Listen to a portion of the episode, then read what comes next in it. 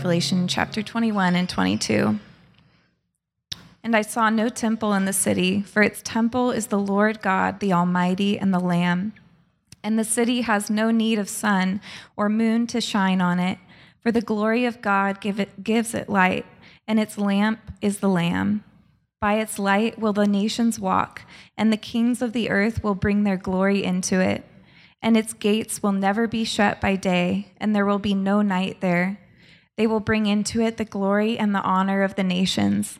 But nothing unclean will ever enter it, nor anyone who does what is detestable or false, but only those who are written in the Lamb's book of life.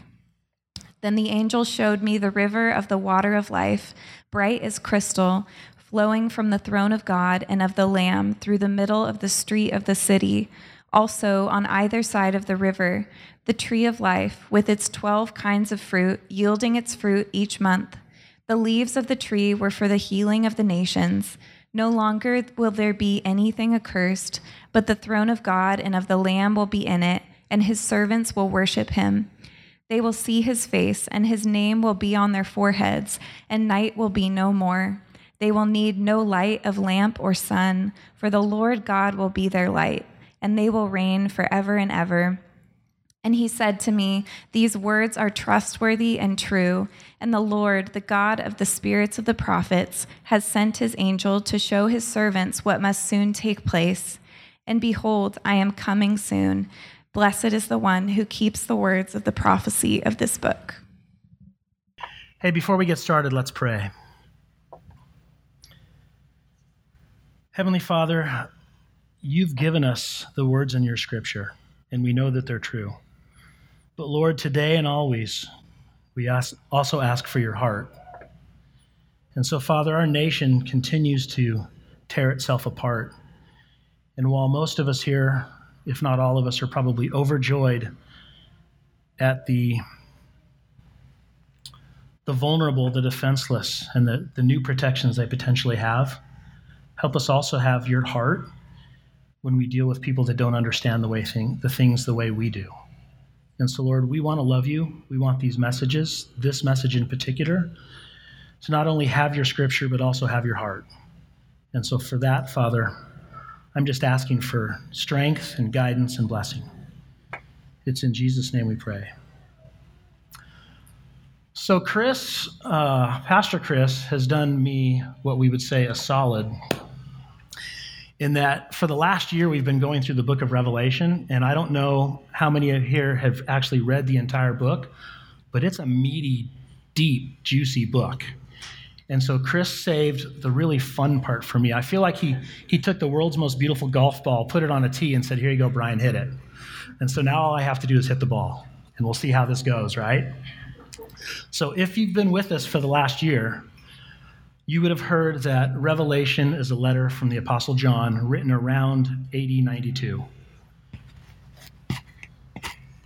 As one of the 12 apostles, John was a firsthand witness of Jesus' teaching, his crucifixion, and his resurrection.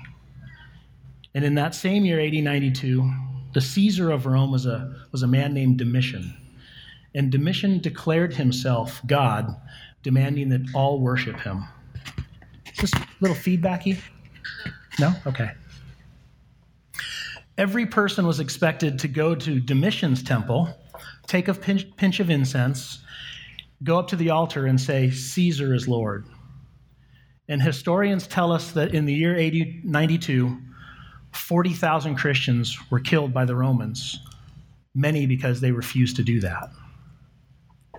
So now, because John was one of the ones who refused, Rome couldn't let this go unnoticed. John was a bit of a celebrity then. He was an old man. Most people knew who he was. And they'd even tried to kill John once and failed. And so rather than try to kill him again and really make him a celebrity, they arrested him and sent him to a penal colony, an island off the coast of Greece, much like our own Alcatraz, but that island was called Patmos. And while on that island, while a prisoner, John wrote this letter. So I want you to try and visualize John sitting on this sandy, rocky island as a pastor. He would have remembered the churches and the cities he had just left, and he would have, would have had empathy and concern for the flock, the fellow parishioners and followers of Jesus that he left behind. And he would also have been afraid for those people that they would be hunted down and killed like so many of their friends. So Jesus knew this, and Jesus sent an angel to John to reveal to him in a vision what we're about to cover. And John wrote that vision down specifically to seven different churches on the mainland. And this letter was designed to give hope and faith, and also to let us know that Jesus is trustworthy and true. And so, as theologian Darrell Johnson says in his book on Revelation, that letter, Revelation, is not a crystal ball for people to see the future. Revelation is a discipleship manual for how to carry yourself when times are tough in the knowledge that Jesus is coming back. Now, many of us think that Revelation is a difficult book, and it's largely because of the symbology that permeates it. And so John simply wrote what he saw in the visions, but let me propose a theory to you about that symbology. So if you right now were in prison, and every phone call you made or every letter you wrote was intercepted by somebody, by a prison censor, and that prison censor would read it and potentially throw it away and never pass it on. Would you write in a way that your style that your captors would recognize? Or perhaps would you write in a way, maybe a code even, that only your intended audience, John's parishioners and Jesus' followers, understood? And so Jesus directed John to write in this way, potentially knowing that the letter would survive for people like you and me to read and marvel and continue to receive hope. Last week, Pastor Chris talked about the New Jerusalem. Remember that awesome cube coming down? Not going to heaven, but heaven coming down to earth. And this week, as I say, Chris teed it up for me. It's my honor to talk to you what that glory looks like. So we're going to look at this part of Revelation, which is what John sees about heaven. And so the first thing I want you to know is that there is a temple. God is the temple. And it says, And I saw no temple in the city, for its temple is the Lord God, the Almighty, and the Lamb. So John says, I saw no temple. And this would have absolutely blown Jewish minds. Jews looked at the temple as the most important place in any city. When they traveled, the temple stood out higher than most other buildings, and it was one of the very first places they would have gone. And if they were faithful, they would have continued to go back and go back and go back. Because in their minds, the temple is where God dwells. You see, God was said to be in a place called the Holy of Holies inside that temple. And that was the place where God's presence manifested itself in what Pastor Chris taught about last week. In Scripture, God desires to dwell with his people like he did in the Garden of Eden. But as most of us know the story, sin entered the garden and there was separation. See, the temple for Jewish minds was a clean spot in an unclean world and a beacon calling Jews to the presence of God, and inside an example of God's perfection and their acknowledgement of their sin.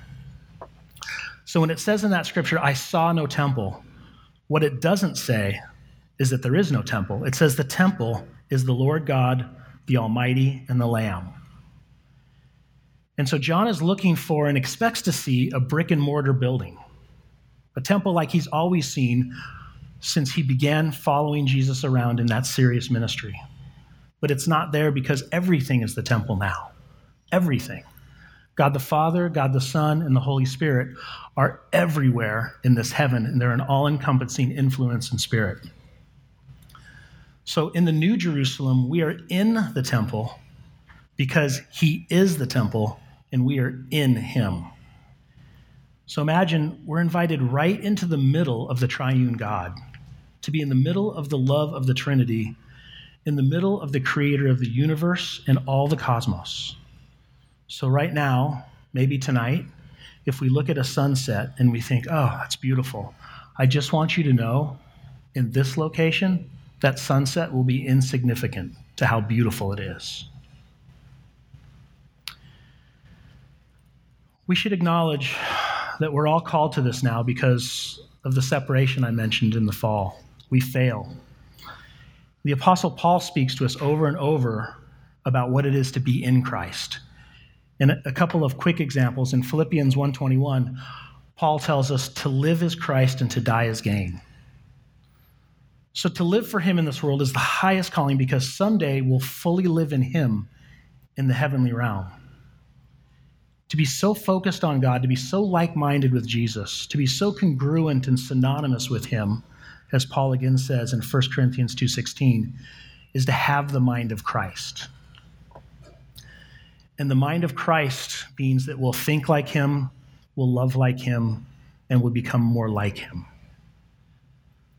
Verse 23 says, And the city has no need of sun or moon to shine on it, for the glory of God gives it light, and its lamp is the Lamb.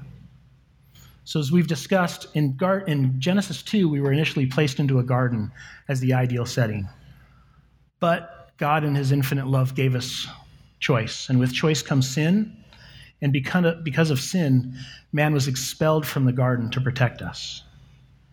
And then in just nine chapters in, in Genesis 11, man in his arrogance tries to show God that we don't need him anymore. And they create what's called the city of Babel. And I want you to I want to point out that in scripture city after city becomes corrupted. And think Sodom, think Gomorrah, Bethsaida, Nineveh, Chorazin, Capernaum. The list goes on and on and on about cities who become arrogant and forget about God. Because man's influence is self centered and not God centered. Here in Revelation, God only provides two cities. He speaks of Babylon, representing the corrupted city of man, and he speaks of the New Jerusalem, a city created just for his believers, for us. The New Jerusalem is like no city we've ever seen before. Because it says, if you'll notice, the sun and the moon. It doesn't say they don't exist, it says has no need. So, what in the world could that possibly mean? It, it means that the sun and moon are no longer bright objects in the sky because they're overshadowed by the glory of God and the lamp that is Jesus and other examples in Scripture about, about um, God being light are 1 John 1 5, where it says, This is the message we have heard from him and proclaim to you that God is light and in him is no darkness at all.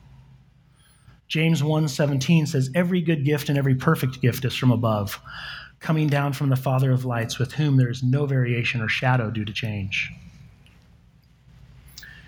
John 8:12 again, Jesus spoke to them. So this is Jesus speaking. I am the light of the world. Whoever follows me will not walk in darkness, but will have the light of the light, the light of life. And of course, let's not forget in the beginning, right? Genesis 1, verse 2, and darkness is over the face of the deep. And in the next verse, verse 3, it says, Let there be light. If we thought about it for a little bit, Without light and heat from the sun, our world would shrivel and die in days. Without the moon and the way its gravity pulls and releases the oceans, they too would stagnate and die. God put the sun and the moon and the stars up like streetlights for us, for our benefit and for His glory. But in this new city, God is all the light, all the gravity, all the energy we need because His light is His love for us. And that light is powerful beyond comprehension because his perfect love and perfect light are so powerful that we can't be that it can't be face to face with anything imperfect like we are. So I hope I'm not going out on a limb here in saying that honestly it it it brought tears to my eyes to see Joe back up here and sing. And Alyssa too. And it was it was really beautiful. Um, for a lot of reasons. It's been a long time since Joe's been able to join us. And he sang a song called Rock of Ages. and in that song, there's two verses that I just wonder if everybody, um, if anybody dwells on.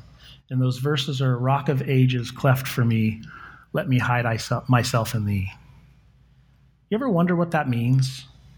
I mean, if if, if you haven't studied the Bible, if you haven't read kind of deeply, those verses may seem a bit odd. And so I would just want those who don't know to, to realize that this song is about Jesus. But those two verses are actually talking about Moses and his desire to be face to face with the living God. Because in Exodus 33, verses 21 through 23, you cannot see my face, for man shall not see me and live. Do you see that? You cannot see my face, for man shall not see me and live. Behold, there is a place by me where you shall stand on the rock, and while my glory passes by, I will put you in a cleft of the rock, and I will cover you with my hand until I have passed by. Then I will take away my hand, and you shall see my back, but my face shall not be seen. Some versions translate that not as my you shall see my back, but as you shall see the tip of my robe. So this is a minimal, this is a, a tiny little glimpse that God allows Moses to have in protection. And the story goes that Moses, at this point, is a reluctant prophet. And he tells God to come back down the mountain with him to prove to the people that, that he, that God is real, and the Ten Commandments that God has just given him are not from Moses, but from God himself. But the most God can allow is to hide Moses in the cleft of a rock, cover him with his mighty hand, and at the last moment let Moses have the tiniest peek of his back. And as a demonstration of God's power, later when Moses, come, when Moses has come down the mountain with the Ten Commandments, Scripture says in chapter 34, verse 29, Moses did not know that the skin of his face shone because he'd been talking with God. Just talking with God made Moses shine. To be in God, God's presence is to see perfection, then. It's too powerful for us in these sin stained bodies.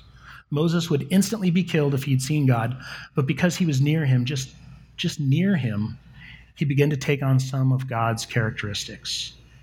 And as believers of God, that should be our desire to take on God's characteristics.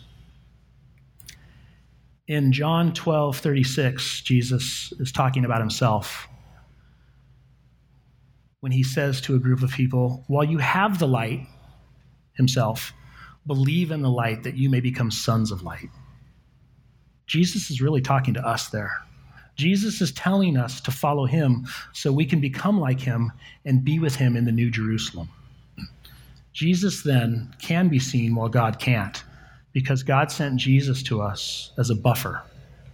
Jesus is God in the flesh Believing in him, being near to him, helps us take on the character and characteristics of Jesus. But because that imperfection I mentioned, we're not yet ready to be bathed in God's pure light.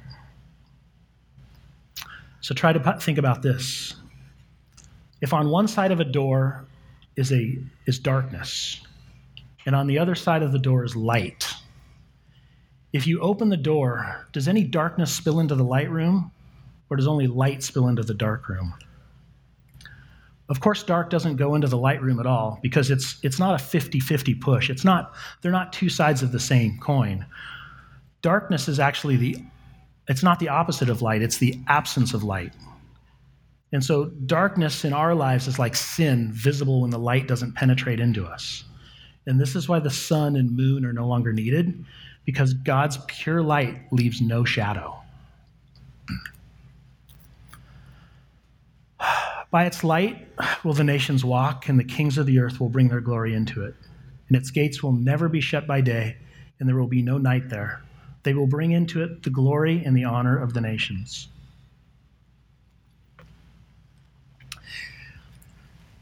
Kings back then served as leaders and models of their nations. Their personality was said to be the personality of their kingdom. A kind and empathetic king was thought to have a kind and empathetic kingdom. A rough and aggressive king or an insecure king or frail king was thought to bring about the same traits in their nation and citizens. The king was supposed to represent the best of his culture, and to assemble kings together was, in an important sense, an attempt to bring together a national identity. Now, we don't have kings in this country, but for reference, we have presidents, right? And so, whether it's President Trump or President Biden or none of the above that you respect, the news will constantly point out that their temperament, whoever holds office, their outlook is a reflection of the country as a whole. That's what it was like back then with kings. And when John writes here that all the nations will be present and bring honor and glory, what he's saying is that all these nations, all people across the globe, will have value.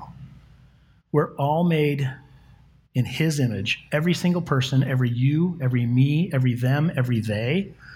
When you watch the news, and if you see somebody on the news that frustrates you, they're made in God's image too. And this here says he's going to bring all the nations together.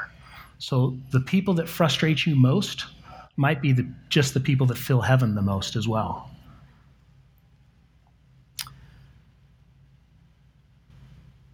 God also telling us that he wants us to follow the right king, which is him. And if we do follow him, we will be citizens in the New Jerusalem together. And on the nations discussion, the same news cycle currently is full of hate and racial strife and pride. I'm so thankful for what Danny said about pride and misery.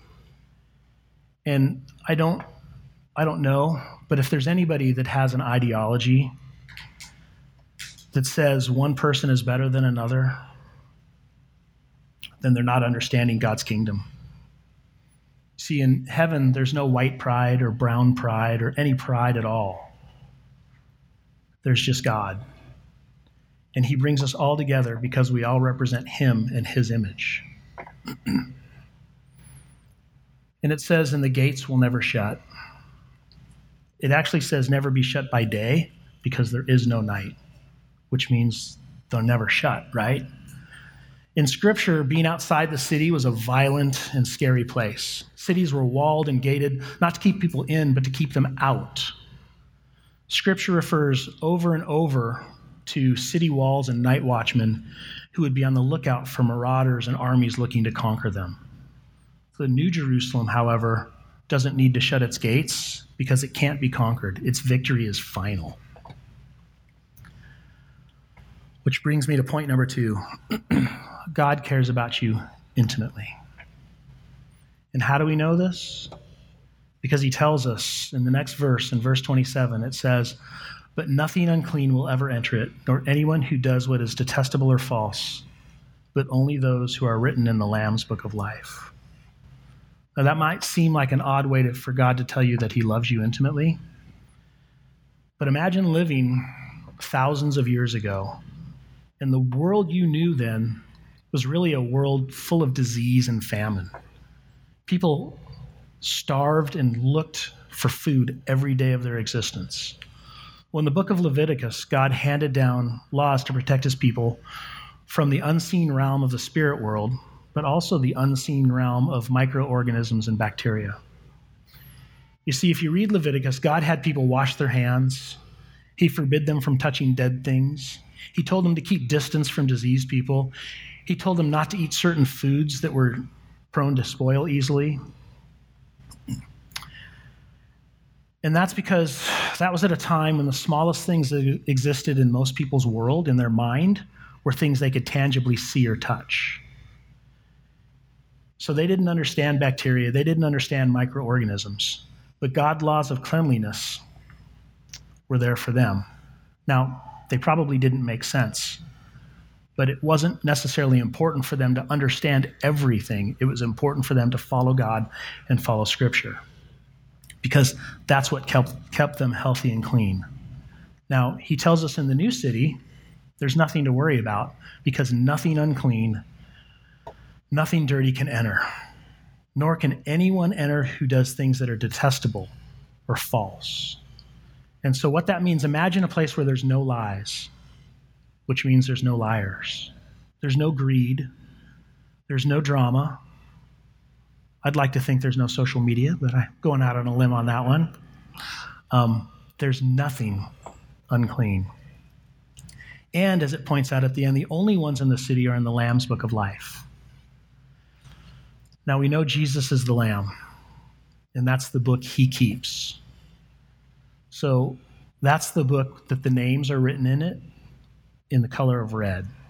And red is because the writing is in blood is in Jesus' blood.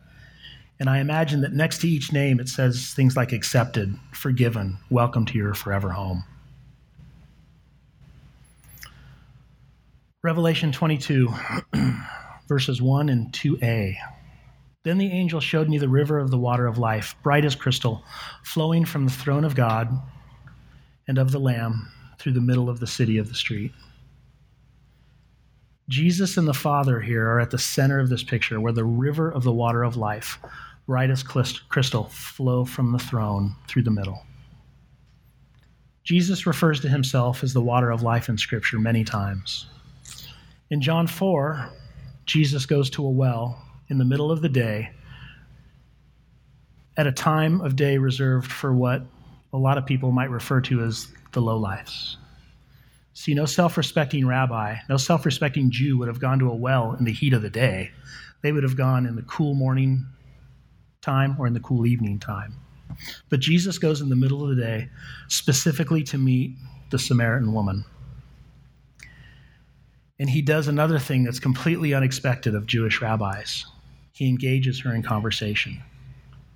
Most rabbis in that day would have ignored her and shunned her and kept their distance from her as unclean. But Jesus didn't do that. He goes right up to her. And during their conversation, he says, Everyone who drinks this water will be thirsty again, meaning the water in the well. But whoever brings the water I give them will never thirst. Indeed, the water I give them will become in them a spring of water welling up to eternal life. In this scene, in this moment, Jesus is inviting somebody that the rest of the Jewish world thinks is unworthy. And he looks at her and he says, You are worthy. He invites a lowly Samaritan to the very place that we're talking about today, the place described in Revelation 21. And later in John 7, Jesus says, If anyone thirsts, let him come to me and drink. Whoever believes in me, as the scripture has said, out of his heart will flow rivers of living water. Now, the interesting thing is that I've heard that quoted a number of times. There's a popular television personality who uses that verse a lot. And I don't think he knows what he's the way he's using it. Because verse 39, Jesus tells us that the living water he's talking about is actually the Holy Spirit. So if we go back to those original verses there, what Jesus is saying is that in the New Jerusalem, God and the Lamb, God and Jesus are on the throne at the center, and out of them flows the Holy Spirit as our helper. and the second part of verse 2 says, also, on either side of the river, the tree of life with, with its 12 kinds of fruit, yielding its fruit each month, the leaves of the tree were for the healing of the nations. So you see, we're actually going back to a garden like existence. As we saw in verse 27, though, this garden is better than the original Garden of Eden. And the reason I know that is because the original garden had temptation, and this garden doesn't. It's a garden in the center of a new Jerusalem. Of a, it, it's like a beautiful park that feeds and sustains in a city God created for us to live with Him in perpetuity. And in this new city, in this perfected city, God invites us back in, and we will routinely partake of Him. Because you notice these trees, they're not like our trees. Our trees have a season, we have a harvest. These trees have a harvest every month. There is no winter in the New Jerusalem. And now the, the, the part that I studied and struggled the most in all these verses was the part where it says, The leaves of the tree were for the healing of the nations. Because maybe like me, you wondered, well, why would we need healing in heaven? Right? That part really confused me. So you'll, you'll just have to take it for my word. I I studied and read and called and asked people. And you know what I came up with? The answer? I don't know. I mean, I wish I could get up here and tell you authoritatively, this is what it means, but I don't. But I, I can tell you that I think Pastor Chris helped out tremendously last week when he um, exposed us to the term present progressive. And what present progressive means is that Jesus is making all things new and will continue to make things new for us into the future. And so, for contrast, on this earth, when you buy a new car, that new car smell doesn't last that long, does it? Especially for how much those cars cost. You buy a new album, and the music sounds so good and fresh early on, but after a while, it, it gets old and you yearn for something new. You get in a relationship. It's exciting, it's electric. But after a while, the electricity starts to fade a little bit, except for Linda and I. Um, later. Um, but things don't get old in the New Jerusalem. And that's because Jesus is an inexhaustible well, right? He keeps referring to himself as living water. Jesus is a fountain, and we get to slip right into that fountain. And so do the nations, which is a way of saying all of God's people. And then the leaves. That's the hard part, right? So, since this is heaven, the leaves can't mean to cure my sore throat, I'm just going to eat a leaf, eh, because you're not going to have a sore throat. And so, what if what if what it means is that our world has been so ugly so bent by sin and hate and war, that the nations can gather and get better and things will never degrade or get old, but continue to just get better and better as we gather under the canopy created by the leaves of the tree of life.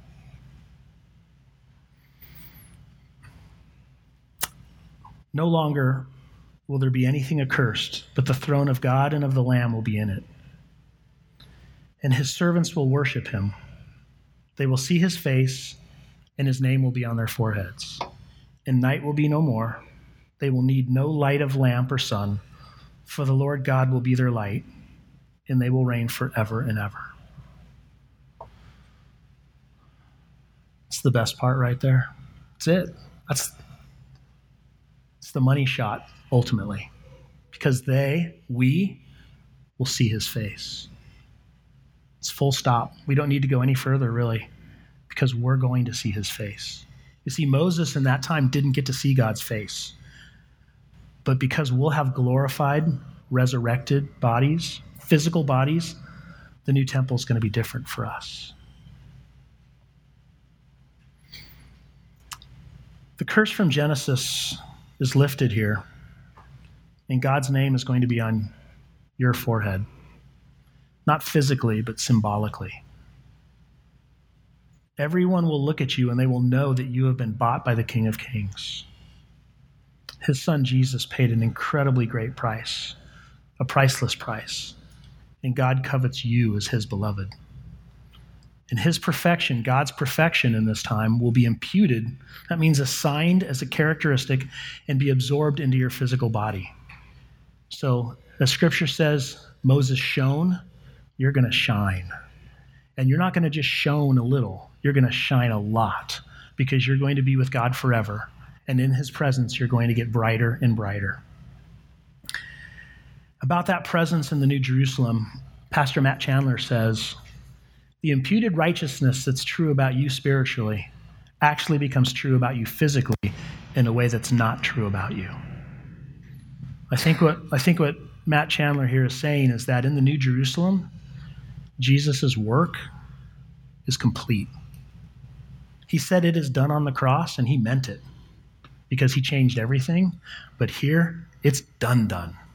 He is covering our sins now, but in the holy city, in the New Jerusalem, he'll no longer need to cover our sins because sin will be no more.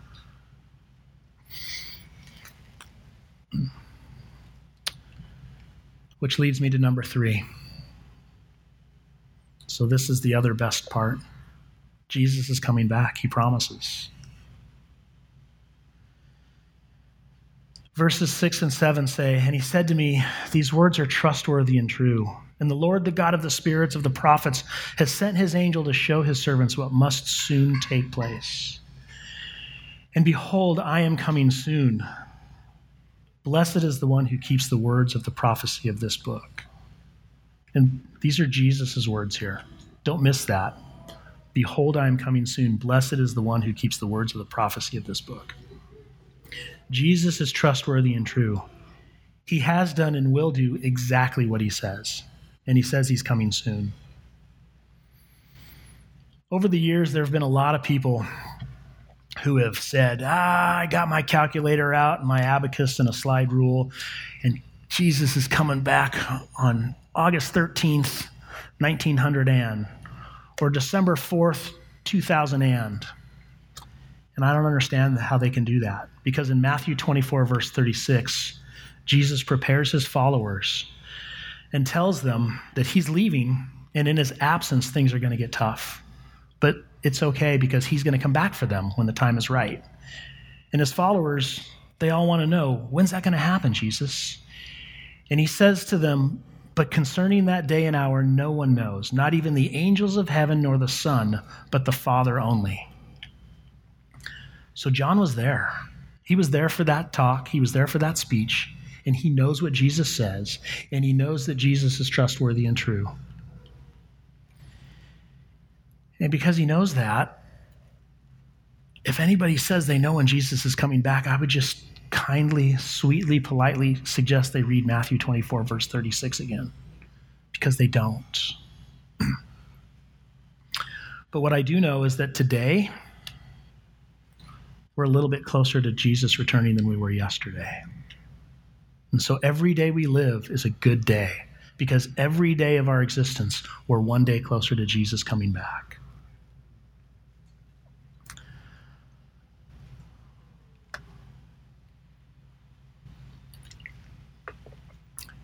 In 1927,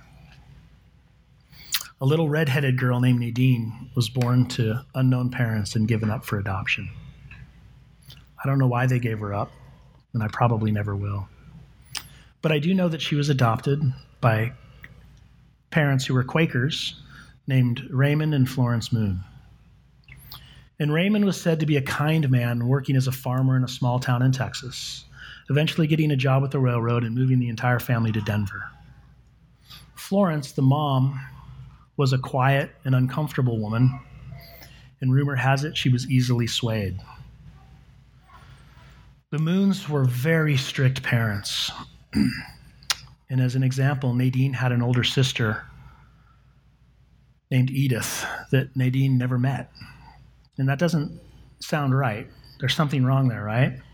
But Nadine met her, never met her because the Moons sent Edith back to the orphanage and threatened Nadine with, if you act up, we'll send you back to the orphanage just like we did Edith. Honestly, I don't know how a parent could threaten a child like that, but it helps me understand Nadine and her insecurities a little bit better. Now, as far as I know, Edith lived and died without ever seeing any of that family again. I like to think that she was adopted by a loving family, but I honestly don't know. And the only reason I know any of this story is because Nadine is my dad's mom and my grandma. And it's those kinds of trauma that form people into adults with quirks. And I imagine my grandma's childhood was just tremendously full of fear, much like the Christians in John's day and like many of us living today. So, one of my grandma's cute quirks that I can talk about, though, is that she liked happy endings, like Revelation is for us, and I hope was for her. And so, to assure herself of a happy ending, my grandma would read the first chapter of a book to see if it could hold her attention, and then read the last chapter to see if it had a happy ending. And only then only if she read the first chapter and the last chapter and it met her criteria would she commit to reading the entire book. That's the kind of thing that fear and trauma does to somebody. It affects you long into your adulthood. And so you're thinking, eh, cute story, how is this relevant, right? Well, our Bible has many chapters, and I think a lot of us have probably opened it up at that first chapter and read Genesis. And maybe we got through it, and maybe we didn't. And if you've come here on Sunday with us for the last year, congratulations, we're almost done with the book of Revelation. But only reading Genesis and Revelation is a little bit like Nadine reading the first and last chapter of all those books and somehow thinking she understood how the story was going to go. Make no mistake, Revelation is the happiest of endings. But the rest of the story is important and needs to be known. I'm not sure if you were aware, but the book of Revelation has 404 verses in it. And did you know that it contains 278 allusions to the Old Testament? And that's a conservative estimate. I found another uh, biblical scholar who said it contains 500 allusions to the Old Testament. That's incredible. Can you imagine John? Can you imagine his audience knowing the Old Testament that well? That every time John used that symbology and used those numbers, that they just knew what it meant? Well, John is, is writing in a language that we recognize, but we don't understand. For instance, if we were transported 2,000 years into the past, and like we do here at King's Cross after church, a lot of us get together for dinner, and let's say we, we picked In-N-Out, and somebody said to John, Oh, jonesing for a double a double. I'm pretty sure John would have recognized the language, but he wouldn't have understood the message. And so that's why church and study alone and together and knowledge of Scripture is so important. Because right here, these are Jesus' words where he says, quote, keep the words of prophecy. And how can we do that if we don't know what the words and the prophecies are? Revelation 21 21, which is the last verse that Pastor Chris finished with last week. I'm going to steal from him a little bit. I have permission. But that verse says, And the 12 gates were 12 pearls, each of the gates made of a single pearl. So, in last week, when Pastor Chris talked about the New Jerusalem coming down and streets of gold and the 12 precious stones and all those beautiful imagery, it wasn't exactly like the Bugs Bunny cartoon, right? I mean, there wasn't Bugs with a harp floating around on his cloud having a good time, inviting people up. That's not what heaven looks like. But I would draw your attention here to the 12 gates and the 12 pearls. Because as, as we've covered, gates represent security and safety. And 12 represents apostles, and 12 represents the tribes of Judah. imperfect as the apostles, imperfect as the apostles and tribes were. And we're told that these gates will never be closed because sin and death have been defeated and nothing bad can enter anymore. So they're symbolic. But pearl, let's let's let's talk about a pearl. Most of you may know, but not everybody. But what is a pearl? It's a little piece of sand. It's an impurity that finds its way into an oyster. Now, the oyster could expel it, but it doesn't. What the oyster does is it takes that piece of sand and it, it coats it and it makes it less abrasive with part of itself. And it does this slowly over time. It invests in that piece of sand. And over time, that piece of sand becomes beautiful and ready to be presented and cherished. I think that's what God's offering us to be a part of Him so He can refine us. And I recognize that sometimes that refinement is fire, but sometimes, just like the pearl, it's slow and with care. And in the process, he makes us more lustrous like him. And so God has given us his son so that we can see what we should look like. And he's given us his Holy Spirit so that we can be guided and strengthened. And he's given us his word so when we're down or fearful or sad or worse, we can look at those words and he says, I'm coming soon. And when he does, it's going to be glorious. Thank you for listening to the King's Cross Church podcast. We'd like to encourage listeners to be part of a local church gathering. If you're ever in the Orange County, California area, we'd love it if you come by and visit on a Sunday morning. For meeting times and locations or any other information about us, please visit kx.church. There's no .com in that, just kx.church. Thanks again for listening.